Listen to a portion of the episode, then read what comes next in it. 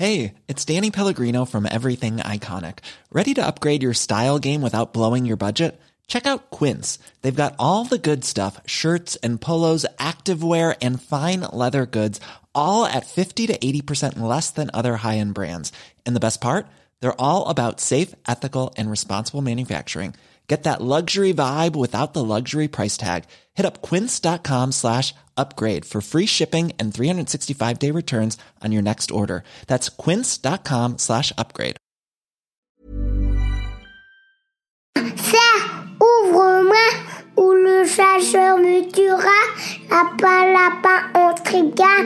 Me serrer la main, me serrer la main, me serrer la main. Lui, c'est mon petit garçon. Il vous a probablement fait craquer avec sa petite chanson. Moi, je suis Shane Love, une maman solo qui a décidé de partir à la rencontre des femmes du monde pour parler sans filtre de la maternité. Alors bienvenue à vous dans le tourbillon, le podcast qui parle de la maternité, la vraie, loin des filtres Instagram. Pour Nina, il était évident qu'elle aurait des enfants quand elle serait plus grande. Puis en grandissant, elle a compris que ce choix pouvait être fortement impulsé par la société. Nina tombe enceinte, mais ce n'est pas le bon moment, alors elle avorte. Plus tard, elle quitte son boulot pour se mettre à son compte, pile au moment où elle découvre qu'elle est enceinte. Nina n'aime pas être enceinte, elle le sait depuis le premier mois. Ce qu'elle veut, elle, c'est s'investir dans son nouveau business comme c'était prévu. C'est d'ailleurs le futur papa qui ira seul à un cours de préparation à la naissance, parce qu'après tout, pourquoi les hommes ne pourraient-ils pas prendre les infos pendant que les femmes travaillent? Pour son accouchement, elle a un déclenchement, et séparée de son bébé, ce qui va beaucoup la déstabiliser. L'amour pour son enfant est là, mais le bonheur qu'on lui a vendu sur le fait de devenir mère n'y est pas. Les nuits sont courtes, elle angoisse de cette grande responsabilité qu'est celle de s'occuper de son bébé, puis Nina finit par exprimer son mal-être à son conjoint et à sa maman. Elle comprend qu'il lui faut créer son village pour qu'elle apprivoise cette maternité. Dans cet épisode, on parle d'idéaliser le fait d'être mère, de ne pas trouver de plaisir à jouer au cube avec son bébé et de normaliser le mal-être des mères car non, tout ne passe pas. Bonne écoute Bonjour Nina Hello, trop contente d'être là. Moi aussi, merci de nous raconter ton histoire dans le tourbillon. Je vais te laisser te présenter, euh, nous dire un petit peu euh, qui tu es, combien tu as d'enfants, quel âge ils ont. Je m'appelle Nina Ramen Ouais. et j'ai un enfant. Il s'appelle Léon. Il a 10 mois. En parallèle de ça, moi je suis entrepreneuse Ouais. et mon métier c'est d'enseigner euh, l'écriture, l'écriture de vente, l'écriture business. Donc globalement, j'aide les femmes à prendre la parole pour leur business. Donc euh, à être identifiées comme des expertes euh, de leur métier. Donc euh, l'idée c'est d'être reconnue euh, pour notre expertise et pas euh, pour euh, toute autre chose. Euh, voilà, quand on parle de maquillage et de beauté, on pense à des femmes. Par contre, quand on pense à expert, euh, Ouais. on voit plutôt un mec euh, grisonnant. euh, et puis, euh, puis voilà. Quoi. Donc l'idée, c'est, d'arriver à, à développer en fait, euh, à aider des femmes à prendre leur place, prendre leur parole sur leur expertise. Ok, d'accord. On y reviendra dans l'épisode. Euh, alors, on va repartir en arrière. Toi, plus jeune, comment, quel regard tu portais sur la maternité? Est-ce que tu as toujours euh, pensé devenir maman un jour ou c'était pas du tout un sujet qui t'intéressait? Alors, il y a eu plusieurs étapes, mais quand j'étais petite, pour moi, c'était juste évident que quand je serais grande, j'aurais des enfants. Ouais. Et, euh, et je pense qu'avec le temps, j'ai, je me suis interrogée, j'ai interrogé ce désir de grossesse un petit peu, peut-être pas, enfin, de, de maternité. Je l'ai un peu interrogé, mais sans pour autant sortir un peu du prisme euh, du monde dans lequel on vit, qui par défaut, euh, ben, te dit que tu veux des enfants, quoi. Donc j'ai toujours eu un peu de mal à discerner la part de moi qui voulait vraiment des enfants et la part de moi qui voulait répondre à la société qui Ouais. voulait de moi que j'ai des enfants, quoi, Ouais. tu vois. C'est un peu comme euh, quand c'est un peu le CDI par défaut, c'est-à-dire que par défaut tu vas te mettre en CDI et si tu veux euh, avoir une autre alternative, il faut vraiment genre, le vouloir, le conscientiser et faire l'effort de quoi. Hmm. Ok, d'accord. Et alors, à quel moment euh, dans ta vie ce sujet est, est arrivé? Euh, la première fois que j'ai avorté. Je pense que l'avortement, en fait, ça t'in- ça t'interroge sur ta maternité, forcément, que Ouais. tu le veuilles ou que tu le veuilles pas. Et il y a une femme sur trois qui a avorté euh, dans sa vie. Mhm. Donc ça concerne beaucoup plus euh, de femmes euh, que ce qu'on pense. Bien sûr. T'avais fait- quel âge, toi? J'avais. C'était en 2018, donc j'avais 27 ans. Ouais. Et, et en réalité, tu vois, c'est quelque chose qui m'est arrivé, qui m'a interrogée, parce que bah, forcément, c'est la question, c'est plus tu veux ou tu veux pas des enfants, c'est est-ce que tu veux euh, enlever euh, ce truc qui est en toi, tu vois. Enfin, Ouais. tu vois, c'est c'est plus la même question, la question se pose plus de la même manière, donc tu te la poses euh, d'une autre manière et. et, euh, et, euh, bah moi j'ai trouvé ma réponse, mais en tout cas ça a été une première étape et surtout ça a été une étape, la première étape où j'ai commencé à penser plus au féminisme en fait, parce que j'étais dans un pays à l'époque où l'avortement est interdit. Ok, c'était où? Euh, C'était euh, à Turk and Caicos, c'est des îles près des Bahamas. hein. D'accord, ok. Caraïbes. Et euh, je suis en vacances et j'ai appris que j'étais enceinte et, et donc je suis allée voir euh, un médecin là-bas, une gynéco, et qui m'a dit bah, abortion is forbidden here, tu vois. L'avortement est interdit ici. Et donc j'ai fait waouh, ok, je m'attendais pas à ça parce que je m'étais pas renseignée dans le pays dans lequel j'allais, tu vois, c'était vraiment deux semaines. Oui, quand tu pars en vacances, tu. Je suis pas forcément captée et là je me suis dit waouh, en fait tu parles d'une réalité de ok, en fait, euh, évidemment, l'avortement, voilà, ah, en fait, genre c'est arrivé, c'est toi maintenant et je sais pas si j'avais travaillé là-bas, si j'avais euh, j'étais née là-bas, enfin voilà, en fait, euh, j'aurais pas eu le choix quoi. Ouais. Et donc euh, je rentre en France parce que mes vacances se terminent et, et là donc je vais voir des médecins et, et je me retrouve face à ma gynéco qui me prescrit un, médi- un médicament qui s'appelle le Cytotec et qui n'a pas d'attestation de mise sur le marché pour l'avortement. Mais pourtant elle me donne ça. En Ouais. fait c'est t'as, deux comprimés, t'en as un qui prend et qui arrête la division cellulaire, donc qui arrête puis qui arrête entre guillemets la progression une deuxième qui fait expulser euh, bah, les mat- le matériau que, que, que tu as. et, et moi, c'est ce deuxième qui s'appelle le Cytotec. Et en fait, euh, j'ai regardé et tout, mais il y a un moment, c'était sur le marché pour ça, mais ça l'était plus au moment, ça a été enlevé euh, en 2018, tu vois, pile à ce moment-là, à peu près. Et, euh, et ce qui s'est passé, la conséquence de ça, je sais pas si c'est lié à ça ou pas, j'ai jamais trouvé de réponse, mais euh, ce qui s'est passé, c'est que j'ai passé genre deux mois à avoir mal et à pas savoir si c'était normal. Et donc là, euh, j'ai passé énormément de temps sur internet, à regarder, à chercher dans des forums, à chercher des réponses, parce que je- les médecins, j'arrivais pas trop à leur en parler, et puis, euh, puis en fait, c'est ma gynéco qui m'avait donné ça, donc c'est, enfin, tu vois, j'allais pas lui dire qu'on m'avait donné un mauvais médicament, je l'ai vu sur internet, parce que je me suis dit, ah, elle va me dire, c'est qui cette relou qui va voir sur internet, non, n'allez pas voir sur internet, gna, gna, tu vois. Et donc, euh, et donc j'ai trouvé sur internet plein de réponses et, euh, et notamment c'est que je suis tombée sur pas mal de forums. Alors les forums, faut pas évidemment c'est pas des médecins, mais c'est des femmes qui expriment leurs expériences, etc. Et là j'ai fait waouh. En fait, euh, c'est marrant, mais je suis mieux comprise de ces personnes-là. Alors moi j'ai pas posté, je lisais juste ce qui était dit. Ouais. J'ai dit c'est marrant quand même ces personnes. elles comprennent mieux ce que ce que je ma réalité Mm. que euh, que le circuit médical dans lequel je suis quoi. Ouais.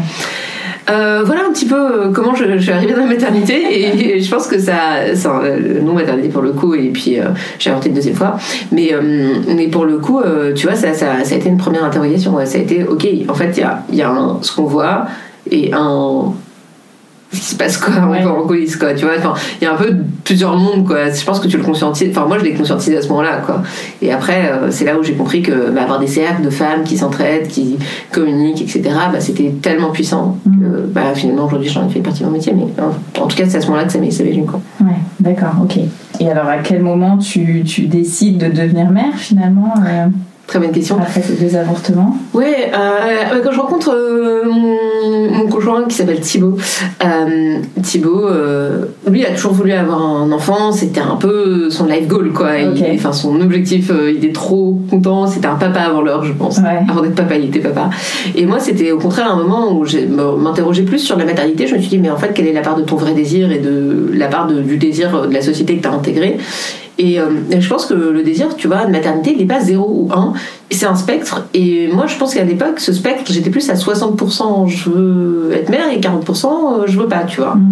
Et puis, euh, puis comme c'était la bonne personne, c'était le bon moment, bah, on, on- je suis tombée enceinte assez rapidement, en fait. euh, et on a choisi d'avoir un enfant et neuf mois après, bah, Léon est né. Et la particularité, c'est que je me suis dit, ok, c'est très bien, t'es en CDI, tu vas pouvoir avoir un enfant. Sauf que euh, bah, ça se passe euh, pas très bien et, dans ma boîte et donc euh, bah, je quitte ma boîte Tu quittes ta boîte quand t'es enceinte? Et là je découvre que je suis enceinte. En fait, je- je- Ah oui, d'accord. on négocie une rupture conventionnelle et deux semaines après bah, j'apprends que je suis enceinte. Je fais wow, ok. Euh, bon bah allons-y. hein. Ouais, t'avais des aides. Non, tu démissionnais donc. Non non, euh, j'ai eu une rupture conventionnelle. Ah, ok, d'accord. Donc c'était cool parce que ça me permettait d'avoir, d'avoir les aéros, quoi, le chômage. Ouais. Donc, petit moment de stress et après tu t'es dit, bon, de toute façon, euh, c'est comme ça. euh. Pas vraiment moment de stress parce que je savais que j'étais pas dans un contexte où. Enfin, je savais que j'allais avoir le chômage, quoi. Donc, euh, de toute Ouais. façon, au pire. euh. Et puis, je me suis dit que c'était un bon moment pour me lancer au final. Ouais. Et je me suis dit, bon, ben. J'ai 9 mois pour créer une boîte rentable. Ah ouais, tu t'es dit ça direct. ouais. Alors, comment elle se passe cette grossesse? J'ai détesté être enceinte. Dès, je pense, le premier mois, j'avais des nausées tout le temps. Je me sentais mal. euh, du coup, je mangeais tout le temps. Ouais. Enfin, vraiment, c'était horrible dès le premier mois. Euh, Je, moi, je me rappelle, je buvais des litres de gingembre. Ouais. Je disais, bois du gingembre, ça ira mieux. Euh, donc non, c'était pas, c'était pas, c'était pas, c'était pas un moment de plaisir, quoi. Et en réalité, tout le reste de la grossesse, j'étais hyper absorbée par ma boîte parce que je, je lançais ma boîte, quoi. Donc, euh, en fait, j'avais autre chose à faire que de faire des cours de préparation à l'accouchement. Dans ma tête, je me disais, mais écoutez, les gars, j'ai un- j'ai une boîte à faire tourner là. Ouais. Et Parce que tu avais imaginé et pensé le pro, enfin, cette euh, nouvelle société euh, avant de démissionner? Ou tu as Euh. trouvé ce que tu voulais faire une fois que tu avais quitté cette entreprise et que tu étais enceinte? En fait, euh, j'imaginais pas. Enfin, quand j'ai quitté ma boîte, j'avais pas d'autres projets. En fait, il y avait pas de plan B. Il y Ouais, avait juste, euh, tu te lances et puis. Enfin, j'avais pas de projet de devenir redevenir salarié. Enfin, j'avais pas de projet en fait. Donc je me suis dit bon bah je pars. là, je savais juste que j'avais plus envie d'être là, mais sans sans pour autant savoir ce que je voulais faire. Et lancer ma boîte était une des options. Tu vois. Ok. Ouais, tu avais quand même ça en tête, mais sans savoir vraiment ce que tu allais euh, Exactement. lancer. Exactement. Et donc, euh, et donc la grossesse, ouais, c'était, c'était vraiment pas ouf. Et, et après, ouais, cours de préparation à la naissance, donc petite anecdote, cours de préparation à la naissance. Moi, j'avais le choix entre faire, enfin, un des cours de préparation à la naissance. Bah, il se trouve que la seule date possible euh, qu'il y avait, c'était pile au moment où j'avais une interview super importante qui a après donné euh, une interview que je fais dans les échos. Ah Tu ouais. vois, c'était un, enfin, c'était pas cette interview, mais c'est une interview qui a mené une interview que j'ai faite dans les échos, donc c'était ultra important. Ah ouais. Et, euh, et, et bah, j'ai- je suis pas allée au cours de préparation à la naissance. Donc j'ai laissé mon mec aller au cours de préparation à la naissance Eh sans ben, moi. très bien. Pendant que moi, euh, j'étais euh, en train de faire mon interview avec Marie Éloi, que j'embrasse. Euh, et euh, je faisais cette interview, j'étais dans un café euh, en bas de, en bas de la, de la, de la sage-femme. Et euh, je faisais mon cours de, de pas du tout de préparation à la naissance. Thibaut était au cours tout seul. C'est le seul mec qui, Ouais. qui était venu tout seul. Donc euh, c'est hyper étonnant en fait Mhm. quand un mec vient tout seul au cours de préparation et un cours de préparation à la naissance ça se passe pas du tout euh, comme on s'imagine que ça, ça, ça se passe c'est-à-dire t'es pas enceinte en train d'essayer de faire des positions tout le temps il y a plein d'autres choses Ouais. que tu vois il y a l'alimentation de l'enfant Mhm. il y a Enfin, il y a les, euh, le- comment tu l'habilles. Enfin, il y a- il y a plein d'autres choses. Oui, la préparation à la naissance, vraiment euh, concrètement à l'accouchement. Mhm. Mais là, c'est pas, pas une préparation à l'accouchement, c'est à la naissance globalement. Et donc, euh, et donc Thibaut est allé à ce cours de préparation à la naissance sans moi pendant que moi j'étais en rendez-vous business. Trop bien. Et t'as fait le débrief après? Euh, ouais, je me suis, bah, je suis arrivée, je me suis pointée, euh, j'avais une heure et demie de retard, enfin il restait encore une heure et demie du cours, mais il m'a fait le débrief. C'était, je me rappelle très bien, c'était sur l'alimentation euh, et euh, sur le fait de bah, comment tu prépares le biberon, etc. Parce que moi j'ai pas allaité. Ouais. Et comment et lui il a vécu d'être euh, toute seule à ce cours? Ça s'est bien passé. il a- Oui, oui, très bien. Euh, ouais, c'était assez marrant, c'était étonnant, et puis je pense qu'il aimait bien cette idée de se dire que ben c'est un truc nouveau et puis qu'on qu'on qu'on- qu'on insuffle ça, quoi. Tu vois, juste un Ouais. mec qui peut aller tout seul à un cours de la préparation à la naissance et c'est ok. Ouais, ouais, carrément. Je trouve que c'est un message fort. euh. N'hésitez pas à envoyer vos mecs euh, faire euh, bah, les cours de préparation à l'accouchement si vous avez des priorités euh, pour euh, votre business ou, Bah, au, ou même autre. titre, au même titre qu'un mec euh, pourrait aller à un cours de préparation, enfin au, au même titre qu'une femme pourrait aller euh, à un cours de préparation à la naissance toute seule si son mec n'était pas dispo, tu vois, ce qui arrive à plein de femmes. Beaucoup, ouais. Il y en a un des deux qui est pas dispo, bon bah c'est l'autre qui y va, mais là on se dit jamais, bon bah tu peux y aller sans moi. Exactement. Ok, donc euh, là, tu poursuis euh, ta grossesse. Est-ce que ça s'améliore euh, au fur et à mesure ou t'as des non. symptômes tout, tout au long? Bon, c'est horrible, en plus je prends 30 kilos, donc du coup je suis en ballon, je roule plus que je marche, la rétention d'eau, je déteste mon corps, bref, Ouais. c'est-. Ah ouais, ouais, c'est. Ambiance. Ouais, ambiance, ambiance, ouais. Mais bon, en même temps, je suis pas très connectée à mon corps. Moi, je suis juste en train de faire ma boîte, quoi. Bah oui. j'avais- j'ai fait un post LinkedIn, tu vois, qui, qui avait bien marché et qui, qui, qui s'appelait euh, ma, ma, ma tête construit un enfant, mon corps. euh, ma tête construit une boîte, mon corps construit un enfant, tu vois. C'était vraiment genre, j'avais l'impression d'être. Ah ouais, euh, d'être coupée en deux, quoi. Ouais. Tu vois, il se passait un truc, mais moi, je conscientisais pas beaucoup ce qui se passait parce que, en fait, j'étais en train de faire autre chose, quoi. Hmm, Et j'ai pas trop investi ce moment. ouais, En même temps, j'étais ok avec ça, tu vois. ouais. Et tu te souviens à quel moment t'as eu l'idée de ta boîte, justement euh, Euh, ben, il n'y a pas eu d'idée en fait. Il y a juste, je me suis lancée. Euh, J'avais créé une audience déjà, euh, donc euh, tu vois, mon métier c'est de créer, c'est de, c'est de créer une audience, c'est de comment tu, comment tu tu fédères, comment tu crées une communauté. Et donc j'avais déjà une communauté qui existait quand j'étais salariée. Et donc le jour où je me suis lancée, j'ai, pour le premier mois, j'ai directement fait 10 000 euros de chiffre d'affaires. Donc je suis arrivée, au, au début je vendais un produit, c'était du produit de co- un produit de coaching pour les entrepreneuses. Ok. Bah, C'était à, à lancer leur boîte. Et puis en fait, ça a tout de suite très bien pris. Et donc, euh, il n'y avait pas d'idée hein, en fait. Il y a juste genre, ce en quoi je suis bonne, ce que le marché a envie d'avoir, et puis une rencontre entre, entre ces deux mondes-là qui, qui te permet bah, de vendre à ton prix. quoi. Ok, d'accord. Est-ce que tu avais fait un projet de naissance? Ouais, bah, en fait, euh, j'avais fait un projet de naissance.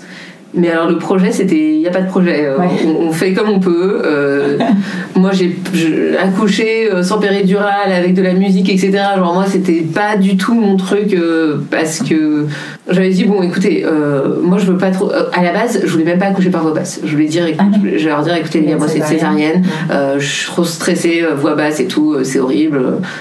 Enfin, vraiment, genre, c'est quelque chose que je rejetais. Et puis avec le temps, bon, je me suis dit, ok, euh, on en parlera autour de moi, tu vois. Finalement, je me suis dit, bon, ok, on va tester, genre, d'accoucher par voie basse. Donc, moi, c'était même pas, on va tester d'accoucher euh, sans péridurale, c'était juste, on va tester d'accoucher par voie basse, déjà, ça serait bien, tu vois. Et. euh, et donc, euh, et donc, je voulais la péridurale, évidemment. Je voulais souffrir le moins possible, évidemment. Et je voulais que mon bébé aille bien, quoi. Ouais. En fait, comme toutes les mères, je pense. Mais, mais bon, j'avais pas trop de. Et puis, j'avais pas trop de peur euh, par rapport à la, à la, à la césarienne. Quoi. Je dis, bon, ok, si vous voyez que ça va pas et que ça veut pas, euh, on force pas, quoi. Je Ouais. vais pas euh, me mettre dans tous les sens pour, pour, pour que ça passe. Si vous- on voit que c'est compliqué, c'est compliqué, et puis c'est tout, quoi. Ouais, ça t'arrangerait bien. Ouais, enfin, tu vois, j'aurais. Enfin. Au final, non, j'avais quand même finalement choisi par voix basse et je voulais le faire par voix basse et je me suis dit, ok, vas-y, on y va et go, tu vois. Mm. Genre, c'était une volonté. Mais euh, je me suis dit, ok, j'ai pas non plus envie de. de de forcer les choses et d'ailleurs là je parle de volonté voix basse ou pas voix basse euh, en fait c'est vrai qu'en France on n'a pas trop on te laisse pas le choix mais il y a plein d'autres pays dans lesquels on te, te donne le choix euh, et malheureusement, bah, en France, tu, tu l'as pas trop. Après, moi, dans l'environnement dans lequel j'ai accouché, bah, j'a- j'avais, j'avais le droit de choisir, entre guillemets. En tout cas, j'avais un peu. Je pouvais demander ce que je voulais un petit peu, et puis euh, après, on faisait comme on pouvait, tu vois. Mais euh, disons que c'était, c'est quand même une option qui était sur la table, quoi. Et. Et voilà, un petit peu, c'était une discussion avec ma gynéco qui était top, et, et c'est ce qui nous a permis aussi de. Voilà, d'a- d'avancer, quoi. Ouais. Alors, comment ça s'est passé le jour J? Et donc le jour J, euh, j'ai eu un accouchement qui était déclenché. Ok. Ouais. euh, Parce que? parce que. euh, parce que. bah, il était assez gros, qu'il avait comme une grosse tête, que. Euh, que moi j'en pouvais plus, Ouais. que j'en pouvais plus du tout. Enfin voilà, plein de facteurs comme ça où on s'est dit, bon, ok, déclenchement, sauf qu'en fait, déclenchement. euh, ça fait mal déjà. Ouais. Et une fois sur deux, euh, tu passes en césarienne parce que en fait ça marche pas quoi. Enfin, donc ils m'ont posé ce qu'on appelle des ballonnets qui permettent de maturer le col de l'utérus. Euh, et euh, et j'ai eu la, toute la nuit j'ai eu des contractions.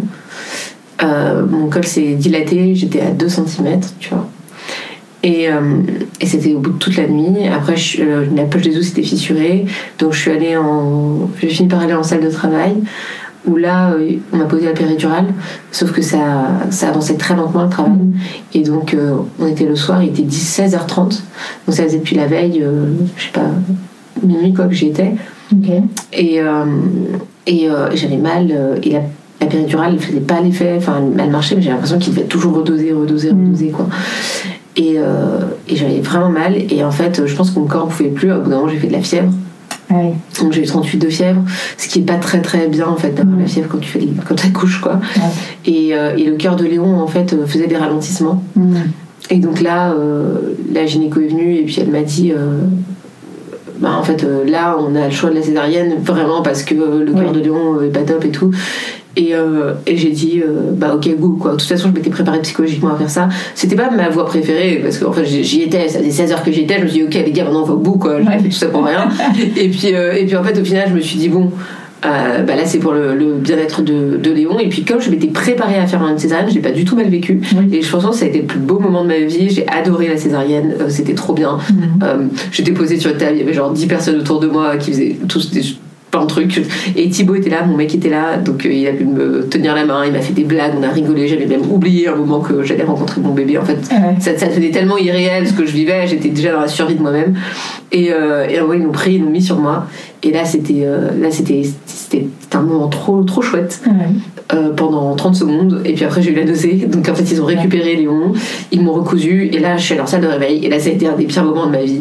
Parce que j'étais toute seule pendant deux heures dans une salle froide. J'avais froid, j'avais la nausée, j'étais pas bien, j'ai fait que pleurer, je savais pas comment allait mon bébé. Enfin, je- on m'a dit qu'il allait bien, mais j'avais pas mon téléphone. Donc je pouvais contacter personne, je pouvais annoncer à personne. Enfin, vraiment, c'était horrible. Enfin, la césarienne était géniale, mais le moment après, c'était mais un enfer. J'aurais adoré qu'on me dise euh, Nina pense à prendre juste son tel ou débrouille-toi pour que quelqu'un te l'emmène. Comme ça, au moins, t'es pas seule, tu peux parler, tu peux échanger. Là, j'étais toute seule avec moi-même, la perfusion, euh, comme ça, en train d'attendre et pas avoir mon bébé avec moi. Et enfin, c'était, j'ai j'ai pleuré quoi. J'ai pleuré pendant, pendant deux heures. Ouais.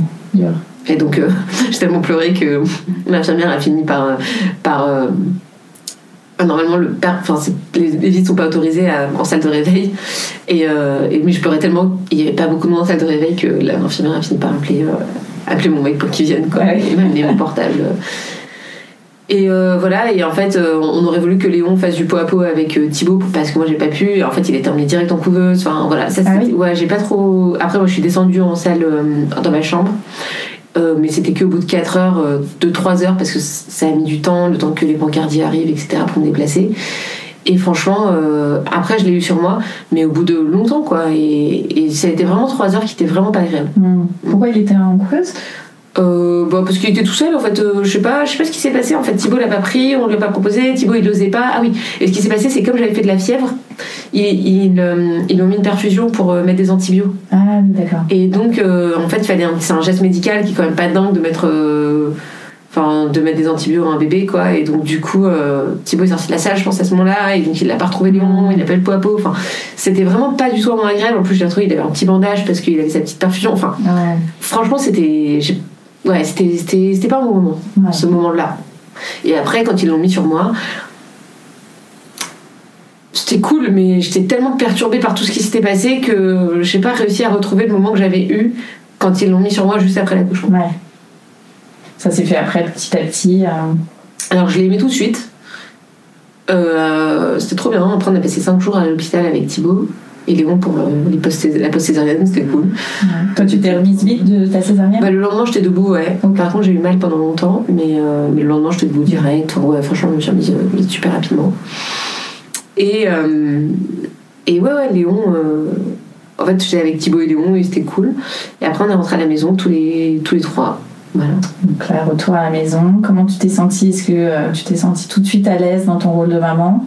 Bah, là, je me suis tout de suite à l'aise dans mon rôle de maman. Ouais. C'était génial. euh, Donc tu disais que toi, t'as pas allaité? Non, j'ai pas allaité. Euh, Thibaut faisait toutes les nuits. Enfin, il faisait beaucoup, vraiment. euh, et même encore aujourd'hui, il fait, il fait beaucoup. On verra peut-être après. Mais en tout cas, ouais, je me suis sentie très à l'aise. Donc ça a duré deux mois. On était dans notre bulle. Thibaut avait collé ses vacances à son congé de paternité. Et moi, j'avais été pris euh, de- deux mois en me disant, bon, on verra. Et donc là, on a passé euh, deux mois d'été. On est parti en vacances, etc. avec la famille. Et après est arrivé le moment de reprendre le travail. Et oui. Retour à la réalité, C'est ça. euh, à la routine et au quotidien. C'est ça. Et euh, là, franchement, ça a été horrible. Ouais. Ouais. Toi, t'en étais où dans ton lancement euh, Moi, j'avais pas vraiment fait pause en fait. euh, ok. enfin, je travaillais un petit peu, quoi, mais tranquillement, je me mettais pas de pression. Donc, j'ai jamais totalement arrêté.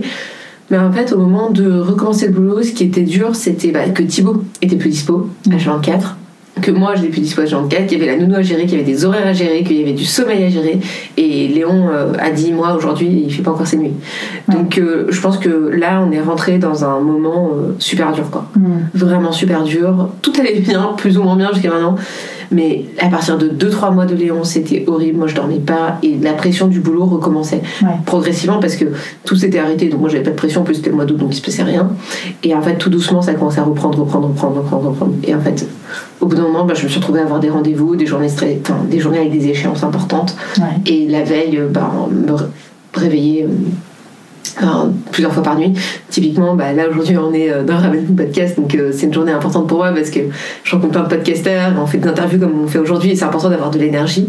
Bah, tu vois, c'est- on a, c'est c'est la deux- deuxième journée, mais la première journée, la veille, Léon n'a pas dormi. Du coup, on l'a mis avec nous.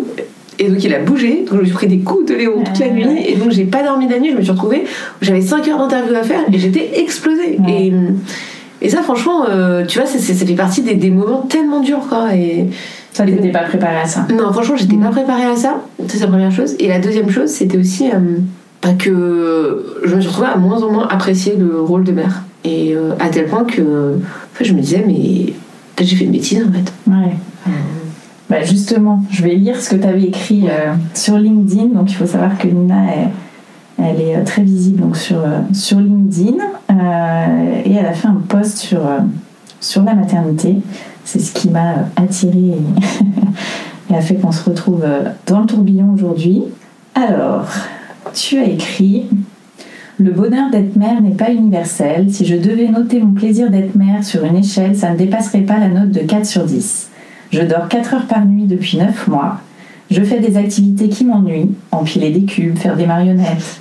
Depuis que mon enfant commence à marcher, l'hypervigilance m'épuise et m'empêche de profiter des bons moments. Je trouve du plaisir dans les moments d'affection avec mon enfant, quand on rigole, quand il s'endort dans mes bras, mais ça ne suffit pas. La société a idéalisé le fait d'être mère comme si faire un enfant allait tout résoudre, comme si c'était une finalité et la seule clé possible pour notre bonheur. J'y ai cru. Mais ma grossesse a été un moment horrible. L'arrivée de mon enfant ne m'a pas donné le plaisir qu'on m'a vendu. Je suis très loin du cliché Instagram. Et je ne suis pas la seule. C'est vrai. Et tu veux lever ce tabou du coup? Ouais, ouais, c'est clair.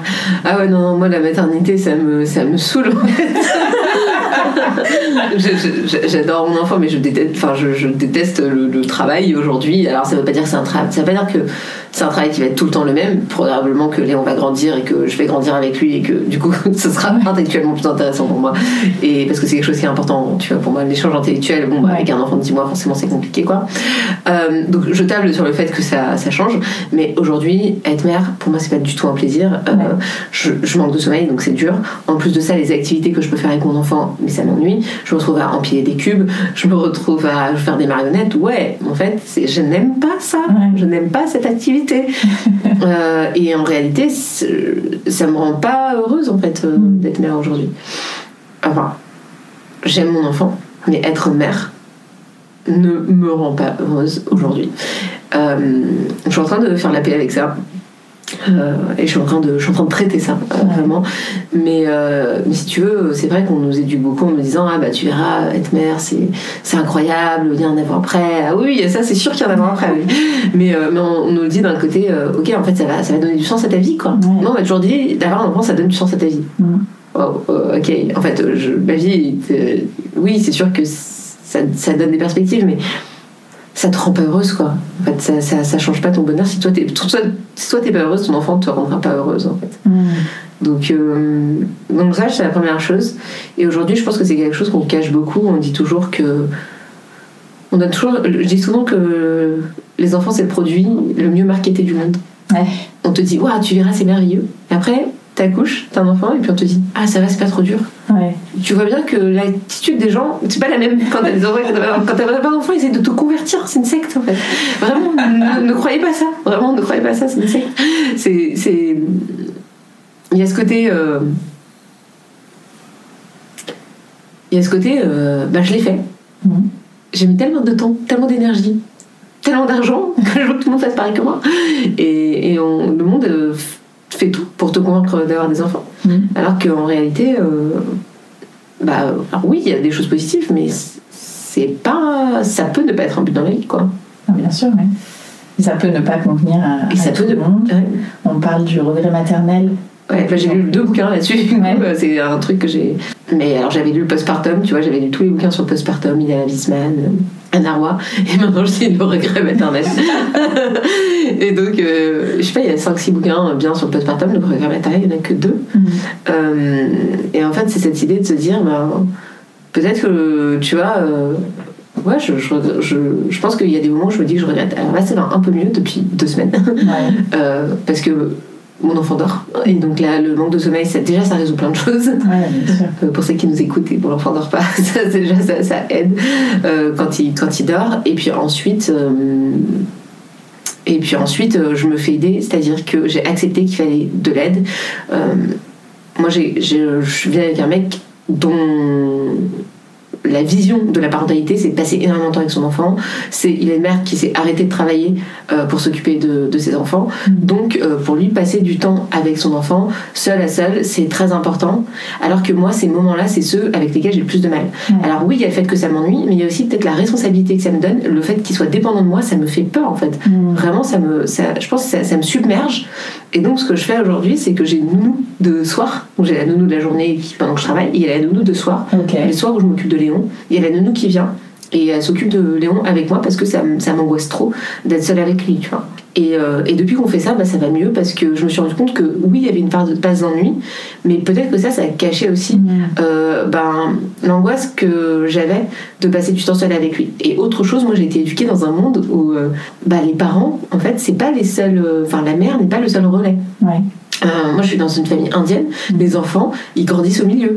Il y a mon oncle et ma tante qui m'ont énormément éduquée. Il y a ma grand-mère. Euh, il y avait des nounous. Moi, j'avais des nounous toute la journée, tu vois. Donc, ça, c'est une culture très très très occidentale en fait euh, d'avoir euh, un couple isolé alors qu'en réalité il faut un village pour élever un enfant Enfin, dit, ouais. ouais donc je pense que c'est des sociétés dans lesquelles on vit et aussi il y a une question de culture Ouais. et donc moi j'ai pas du tout grandi avec euh, avec avec ce- cette manière en tout cas d'éduquer. Et donc pour moi avoir et, et Thibaut quand il y a la nounou il me dit non mais moi j'aime pas ça m'encombre et tout. Je dis bah moi ça me soulage.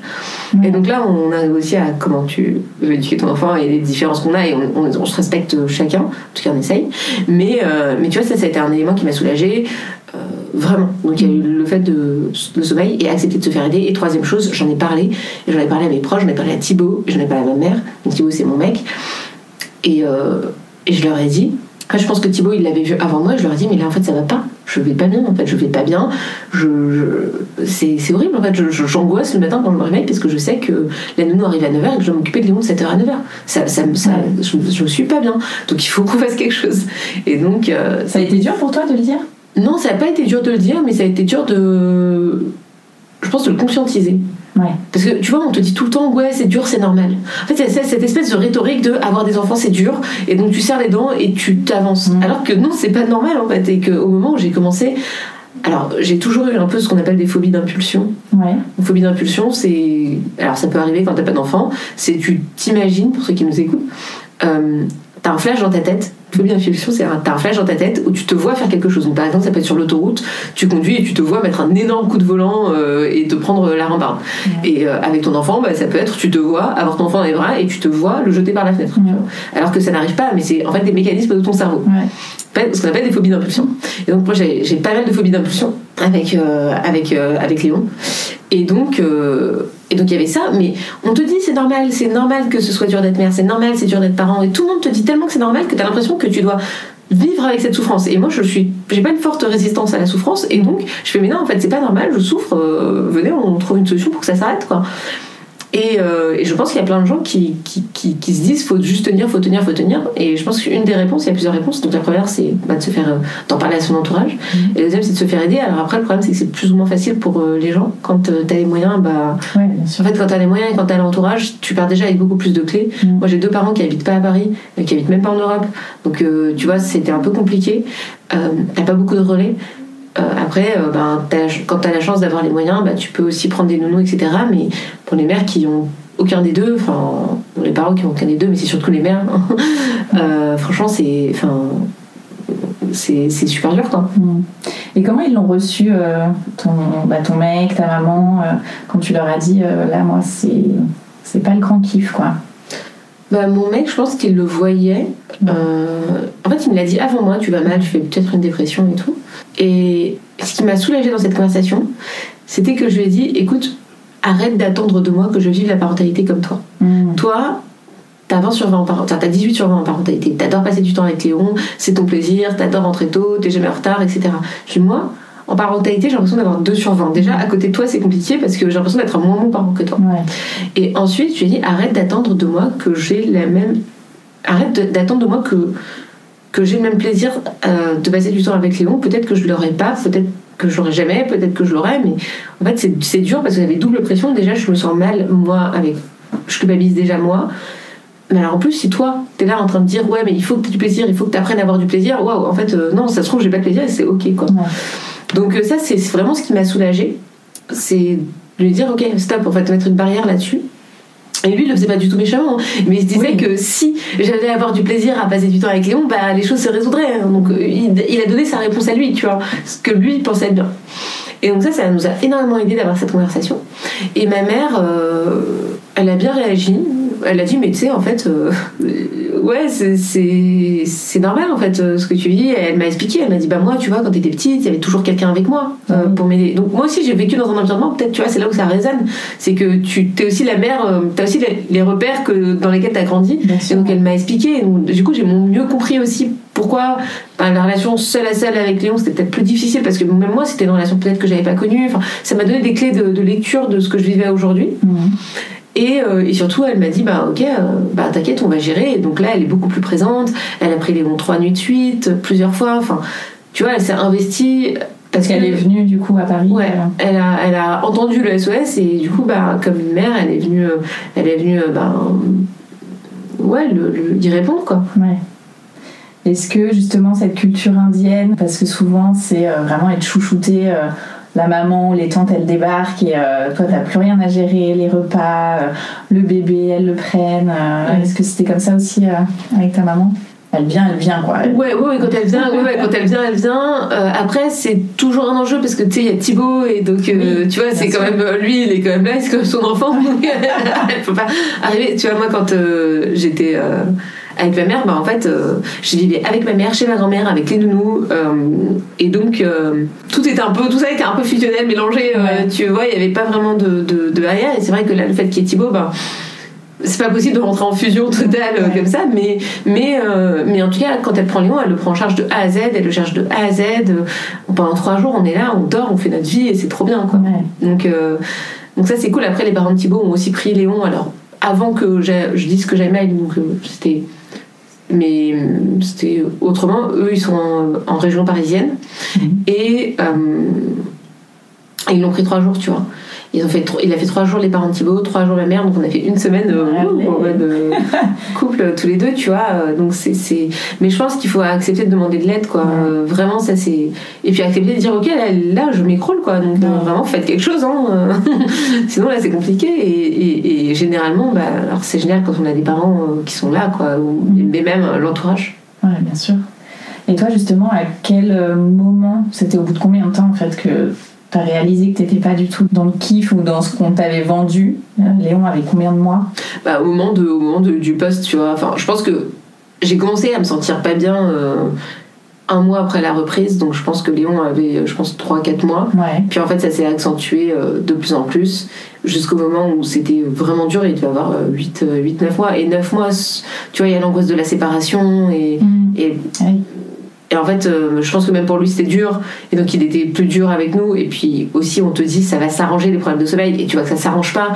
Et donc, ça, ça a été, ouais, ça a été pas mal d'éléments qui font que euh, bah, je me suis dit, ok, en fait. euh, en fait, je savais que je souffrais, mais le problème c'est que je me disais que c'est normal. Enfin, Oui, ouais. Voilà, ouais, c'est dif- c'est différent. Je, me- je savais que c'était dur, mais je me disais, ah, c'est normal, c'est dur, tu vois. Hmm. Mais ça veut dire que pendant 9 mois, t'en as parlé à personne finalement.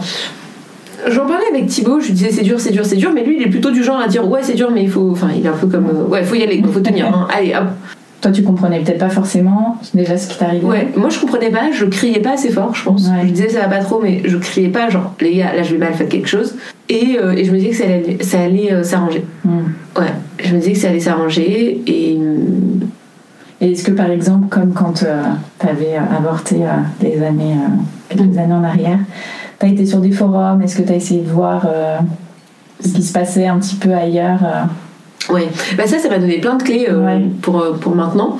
C'est-à-dire que maintenant, j'ai compris que bah, il y avait une autre manière de, de se sentir de soutenu Mhm. et donc je suis allée totalement chercher sur internet Mhm. et c'est totalement comme ça que je suis tombée sur le regret maternel c'est comme ça que je suis tombée sur, sur des épisodes de podcasts que j'ai entendus que je trouvais génial euh, en fait d'autres paroles tu vois qui étaient comme la mienne et où je me suis dit waouh en fait euh, ok et c'est comme ça que je suis capable aujourd'hui d'exprimer ça et que je suis capable de faire un post LinkedIn avec 200 000 vues de dire ouais ok les gars en fait c'est pas ouf euh, d'être mère T'as eu quoi comme réponse d'ailleurs à, à ce post?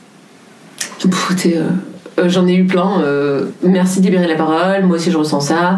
Beaucoup de gens, donc soit de enfin des personnes qui étaient contentes parce que elle disait bah ok euh, trop cool moi aussi je ressens ça avec quelqu'un qui parle de ça. Soit j'ai eu des personnes qui ont essayé de me rassurer en, train de me, di- en me disant ouais mais ça va passer etc donc tu vois qui étaient plutôt dans le dans, dans essayer d'aider. Alors c'est pas du tout ce que je voulais mais Ouais. bon, euh, voilà euh, mais j'ai des réseaux sociaux. Et j'ai eu des gens qui m'ont dit ouais mais tu te rends pas compte c'est déjà bien d'avoir un enfant pauvre enfant il va dire ça plus tard c'est pas sympa pour lui etc tu vois. Ouais. donc euh, ouais, pas, pas mal de, de types de réactions différentes parce que je pense que le monde n'est pas encore totalement prêt à entendre ce type de discours et, euh, et qui est interprété tout de suite comme étant super violent, etc. Et, la parole, elle n'est pas hyper euh, ouais, euh, libérée là-dessus.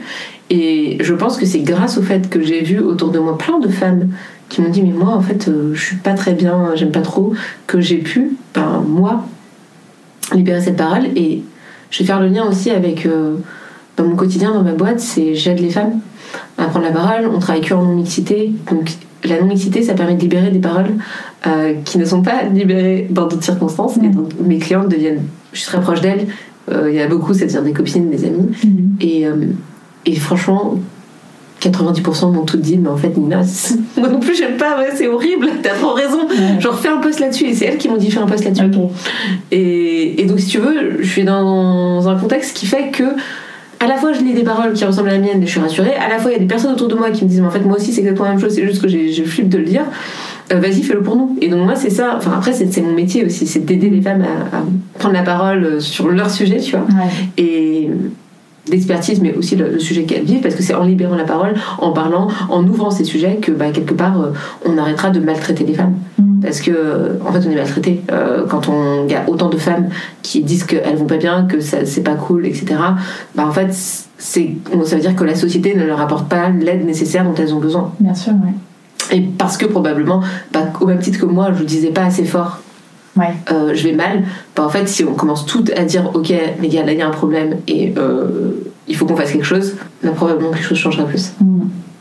Mais je vois qu'il y a toujours aussi une. euh, chaque femme qui parle de ce sujet précise tout le temps qu'elle aime son enfant. Mm. Tu l'as fait d'ailleurs, toi aussi. Tout. Et Excellent. Ouais, c'est. On n'est pas encore sur une euh, liberté de parole totale parce qu'il faut quand même se justifier et dire vous inquiétez pas, on sait pas à qui d'ailleurs, on, on se justifie comme ça. J'aime mon enfant, même si c'est dur pour moi. euh, Alors, je l'ai précisé parce que je pense qu'il y, a un autre- il y a un autre sujet qui est regretter le regret de maternelle et le fait de ne pas aimer son enfant. Ouais. Et on- alors, t'as raison, quand on parle de ce genre de sujet, et je me suis astreinte à essayer de pas trop le faire, parce qu'en fait, on parle d'un truc, c'est violent, et après, on se obligé de dire non, mais j'aime quand même mon enfant. Tu vois, comme si il fallait modérer euh, la violence de ce promo, tu vois. Et, tu as totalement raison dans ce que tu dis. Euh, je pense aussi, mais par contre, je pense aussi que je suis j'ai pas le problème de pas aimer mon enfant enfin le problème j'ai pas pas ça moi j'aime mon enfant et donc euh, je pense que il y a des mères qui n'aiment pas leur enfant je pense que c'est encore plus tabou que le regret maternel. Enfin tu vois je pense que c'est encore plus tabou. Euh, moi c'est pas ce que je rencontre mais je suis d'accord avec toi que même les personnes qui en parlent qui libèrent la parole euh, elles se sentent quand même obligées de dire oui mais vous inquiétez pas j'ai mon enfant. Et alors pour en revenir à, à ton travail, à ces femmes que tu formes, euh, est-ce que euh, est-ce qu'il y a beaucoup de mamans, de jeunes mamans qui switchent complètement de, de carrière euh, Alors, il y a beaucoup de mamans parce que c'est des femmes qui sont globalement entre euh, 25 et 45, 50, Ouais. tu vois. 25 et 45, je dirais. Donc, il y a plein de profils différents et c'est ça qui est génial, c'est ça qui fait que c'est super riche. Euh, Il y en a beaucoup euh, qui sont euh, jeunes mamans. Et euh, il y en a beaucoup qui ont cet enjeu de trouver un équilibre entre euh, bah, leur vie pro et leur vie perso. Mhm. Et ça, c'est quand même hyper dur. Je pense que c'est la ressource dont les mamans manquent le plus, c'est Ouais. le temps. Euh, Est-ce qu'il y en a beaucoup qui switchent? Euh, Oui, euh, il y en a qui passent euh, d'une vie à une autre. Il y en a qui sont pas du tout en train de switcher, mais qui, en fait, dans, le, dans la communauté, dans mon écosystème, il y a beaucoup d'entrepreneuses. Mhm. Donc il y en a qui viennent, elles sont pas entrepreneuses, mais elles viennent voir comment ça se passe avec les entrepreneuses, elles viennent Ah ouais. voir comment sont les entrepreneuses. Et donc, du coup, au final, elles finissent par switcher. Ouais.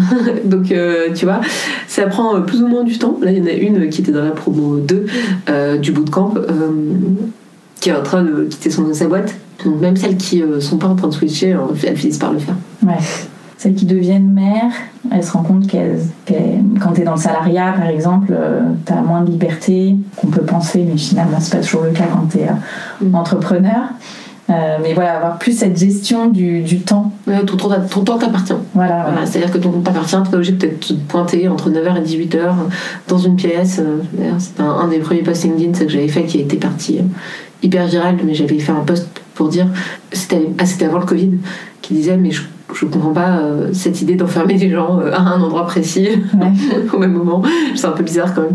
Donc euh, c'était avant qu'il y ait tout le télétravail du Covid, etc. Donc là, disons que hum, je sais pas si au travers de l'entrepreneuriat tu gagnes du temps parce que au final, je travaille quand même vraiment beaucoup. Enfin, ou tu peux moins travailler, mais je crois pas que ce soit une, quanti- une question de quantité de travail comme tu le dis, mais je pense que c'est plus une question de comment tu te gères et tu gères ton temps. Ouais.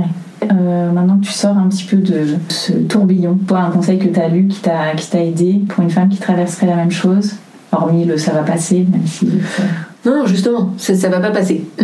le, le conseil, c'est ça va pas passer. C'est euh, même si tu penses que c'est normal, même si tout le monde te dit que c'est normal de souffrir, même si tu lis que c'est normal de souffrir, même si des gens te disent ah c'est dur, ce n'est pas normal de souffrir. C'est comme quand on a ses règles, ce n'est pas normal de se tordre de douleur quand on a ses règles. C'est juste qu'on nous a appris à accepter cette souffrance. Donc première chose, ça ne va pas passer. Euh, fais quelque chose hmm. sollicite des gens autour de toi. Donc plusieurs choses, plusieurs conseils. Premièrement, va voir sur internet euh, des personnes qui parlent de ce sujet-là. Moi, c'est un des sujets que j'aborde. Il y a plein d'autres choses et plein d'autres personnes qui le font. Donc écoute un maximum la parole d'autres femmes qui parlent de ça et pas celles qui vont dire ah ouais euh, ok en fait euh, moi j'ai accouché il y a deux mois et puis en fait maintenant j'ai un ventre hyper plat tu vois Ouais. ça c'est vraiment toxique mais essayer de, reconnecter avec des paroles qui ressemblent à la tienne ça, c'est déjà, ça, ça va te soulager en termes de culpabilité. Tu vas voir que c'est normal, en fait, ce que tu vis, c'est tout à fait normal. Premièrement. Deuxièmement, une fois que tu as intégré ça, parle-en à euh, ton entourage. Essaie de solliciter des personnes qui peuvent t'aider. Mais c'est pas genre, ah, c'est un peu dur. C'est genre, je t'assois sur une chaise et je te dis, là, je suis en train de craquer, genre vraiment, faut que tu m'aides, sinon je vais péter un câble Ouais. que ce soit ton mec, que ce soit ta mère, que ce soit ta soeur, que ce soit ton ami, on s'en fout. Euh, vraiment, pose les gens sur, ben, pose leur- les fesses sur une, sur une chaise, mets-toi en face d'eux et, et, et crie-leur. Mm. Parce que ben, les gens sont dans leur réalité, c'est pas qu'ils t'aiment pas, c'est pas qu'ils prêtent pas d'attention à toi, c'est juste qu'ils sont dans leur réalité et ce que toi t'as l'impression de dire, c'est probablement beaucoup plus dilué que ce que eux ils entendent. Et parce que nous les femmes, on nous a éduqués aussi, alors c'est un sujet que je traite beaucoup, avec mes apprenantes, mais on nous a éduqués à pas utiliser la violence, à pas parler fort, à pas dire les choses, à dire à être plutôt douce. euh, Ouais. Et en fait, là, c'est le moment où il faut que faut les secouer. Mm. Et donc, il faut leur dire. Donc ça, c'est le deuxième conseil. Et le troisième conseil, c'est de se faire accompagner euh, du mieux possible dans la mesure du possible. Malheureusement, dans le monde dans lequel on vit, ben, il n'y a pas assez d'aides qui sont dédiées aux femmes. Mais si tu peux, si tu as les moyens, si tu as la, possibilité d'avoir de la prise en charge, euh, prends-toi une nounou en plus. Euh, vraiment, ça aide.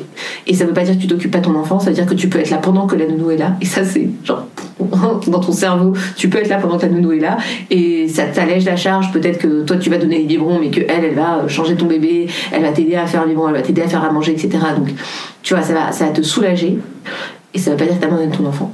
Et euh, deuxième chose, fais-toi aider toi par un professionnel. Il y a des psys, euh, va, voir, va voir un psy, va voir un psy pour, pour nous, va voir un psy pour enfants, pour Léon, pour son Ouais. angoisse de séparation là. Euh, mais en fait, probablement que le psy va surtout nous traiter nous, euh, Oui. parents, tu vois. Donc voilà, vraiment, c'est ces trois, trois conseils que je donnerais. Et surtout, c'est légitime ce que tu ressens, c'est. C'est pas normal malheureusement, mais ça arrive à plein de femmes et t'es pas seule. Ouais. Et ne reste pas seule. Et alors, qu'est-ce que ça a changé pour toi la maternité? J'ai plus le temps. Euh, j'ai plus le temps dans ma vie, vraiment, j'ai plus le temps. Euh, au niveau du travail, je pense que c'est mes priorités qui ont changé. Je mets des priorités beaucoup plus importantes. Euh, c'est 80-20, quoi. C'est 20% d'actions qui vont apporter 80% des résultats. Quels sont les 20% d'actions? Deuxièmement, j'ai appris à m'entourer de personnes qui font mon travail mieux que moi. Ouais. Et donc, je lâche prise sur ce que je fais. Là, d'ailleurs, euh, on la remercie. C'est Julia euh, qui s'occupe de nous euh, pendant ce podcast. Ouais. Et je la remercie parce que c'est grâce à elle que voilà que qu'on qu'on est là et que, que je peux bah, aussi faire euh, des moments comme ça d'enregistrement. Mhm. Et, euh, et pareil, tu vois, euh, dans, ma, dans mon business, bah, là aujourd'hui, je vais avoir une associée, euh, donc elle va s'occuper d'une partie de ma boîte. Enfin, voilà, vraiment, enfin, c'est pas ma boîte, village, Voilà, tu crées ton village, il n'est pas que personnel, en fait, Ouais. il est aussi professionnel, donc tu lâches prise mm. là-dessus. Ça veut pas dire que t'es moins bonne, ça veut pas dire que voilà, ça veut juste dire que en fait, tu. Et, et tu leur laisses vraiment la responsabilité. Euh, ça, ça, ça, ça même pas changé. La troisième chose que ça a changé, je pense que ça m'a donné envie de faire des choses qui sont plus grandes. Euh, je pense que je me, je me dis, bon, bah, en fait, euh, c'est con, mais quand je fais un truc, je me dis, ah bah, qu'est-ce que Léon, tu vas l'acheter un livre? Je me dis, bah, c'est, c'est quand il sera grand, il pourra, le livre sera le livre de sa maman. Bon, probablement qu'il n'aura rien à faire du copywriting pour entrepreneur indépendant. Il aura probablement rien à faire de. Ouais, ça se trouve, il- sera le livre de sa maman. ça se trouve, il, il voudra pas du tout écrire, euh, il voudra pas du tout être entrepreneur. Donc, euh, donc ouais, il va me dire, ok, maman, t'es sympa. Mais, euh, mais tu vois, il y a- il y, a ce côté un peu, ouais, ça donne une personne euh, dont t'as envie qu'elle- qu'il qu'il soit fier. Et voilà. Et dernière chose, ça te remet beaucoup en question, en fait, dans ta patience, dans ta. Enfin, ça t'oblige à travailler sur toi, quoi. Ça Ouais. t'oblige à, à grandir euh, émotionnellement. euh. Ouais, tu peux pas laisser les sujets sous le tapis parce que j'ai l'impression que quand euh, t'as un enfant, en fait, tous tes sujets que t'as pas résolus dans ta vie, ils reprennent le dessus. Mm. On va passer aux petites questions de fin d'épisode. Ouais. C'est quoi pour toi être une maman parisienne? C'est être une maman qui est dans une vie qui va à 3000 à l'heure. Euh, qui a énormément de choses à faire parce que sa carrière est importante pour elle. C'est probablement pour ça qu'elle est à Paris parce qu'elle sait que c'est un épicentre où il se passe plein de choses. Donc euh, elle, a, elle a 3000 choses à faire. Elle, euh, elle est ambitieuse pour son travail. Elle a envie d'y arriver. Elle a envie, elle a envie d'accomplir des choses, que ce soit à son compte ou que ce soit en tant que salariée. Elle a envie de faire des grandes choses. Et euh, elle court partout quoi. Et elle a le yo-yo. Et quel est ton endroit kids friendly préféré à Paris? Très bonne question. Euh, franchement, euh, c'est surtout Thibaut en fait qui fait les activités avec Léo. hein. Euh, moi, ce que j'aime, c'est moi ce que j'aime bien, j'aime bien me balader avec lui en poussette, tu vois. Genre ça c'est sympa. Et sinon. Euh, bah, la dernière fois, on l'a emmené à l'atelier des lumières. Je sais pas si c'est très top pour un enfant parce que tu sais, t'as plein de rétroprojecteurs un peu partout. Il y a plein d'écrans, on te dit ne mets pas ton enfant devant un écran et toi t'es là, genre avec 3000 écrans partout, avec des vrais projetés. Mais il a adoré, genre il était comme ça, avec des grands yeux. Enfin, tu vois, c'était un, un, un moment top. Donc, euh, Et quels sont tes projets rien que pour toi et ce prévu en famille? Alors, prévu en famille, Euh, il y a les vacances. On va se faire euh, des sem- 10 jours de vacances en Espagne avec euh, Thibaut Lyon et le Kids Club, qui est quand même super important. On va, on va le dire, on va se le dire. Euh, donc, il y a, il y a- voilà, le bébé peut être gardé la journée, qui nous permet nous aussi d'être un petit peu en, en vacances. Ça, c'est cool. Et euh, pour moi, Nina, très très bonne question, excellente question. Bon, alors, pour le moment, là, je, rien. Ton livre? Ouais, ce que j'allais dire. J'allais dire, euh, mon livre, je pense que c'est un, c'est un bel accomplissement et je suis hyper contente. Et le fait de prendre du temps pour euh, en parler, pour euh, le faire connaître, euh, voilà, compte tenu du travail que c'était derrière et à quel point je pense que ça peut aider plein de personnes. euh, ouais, enfin, vraiment, ça c'est, tu vois, c'est pour moi, enfin, pour mon développement, mon épanouissement personnel, tu vois. Merci beaucoup Nina. Merci à toi, c'était super. Un grand merci d'avoir écouté le tourbillon et si cet épisode vous a plu, n'hésitez pas à mettre un avis sur votre application podcast et à en parler autour de vous. Cela m'aidera beaucoup. Et pour que l'on puisse échanger ensemble sur tous ces sujets de maternité, abonnez-vous au compte Instagram Le Tourbillon Podcast. Et moi, je vous donne rendez-vous mardi prochain pour un nouvel épisode qui parle de la maternité, la vraie.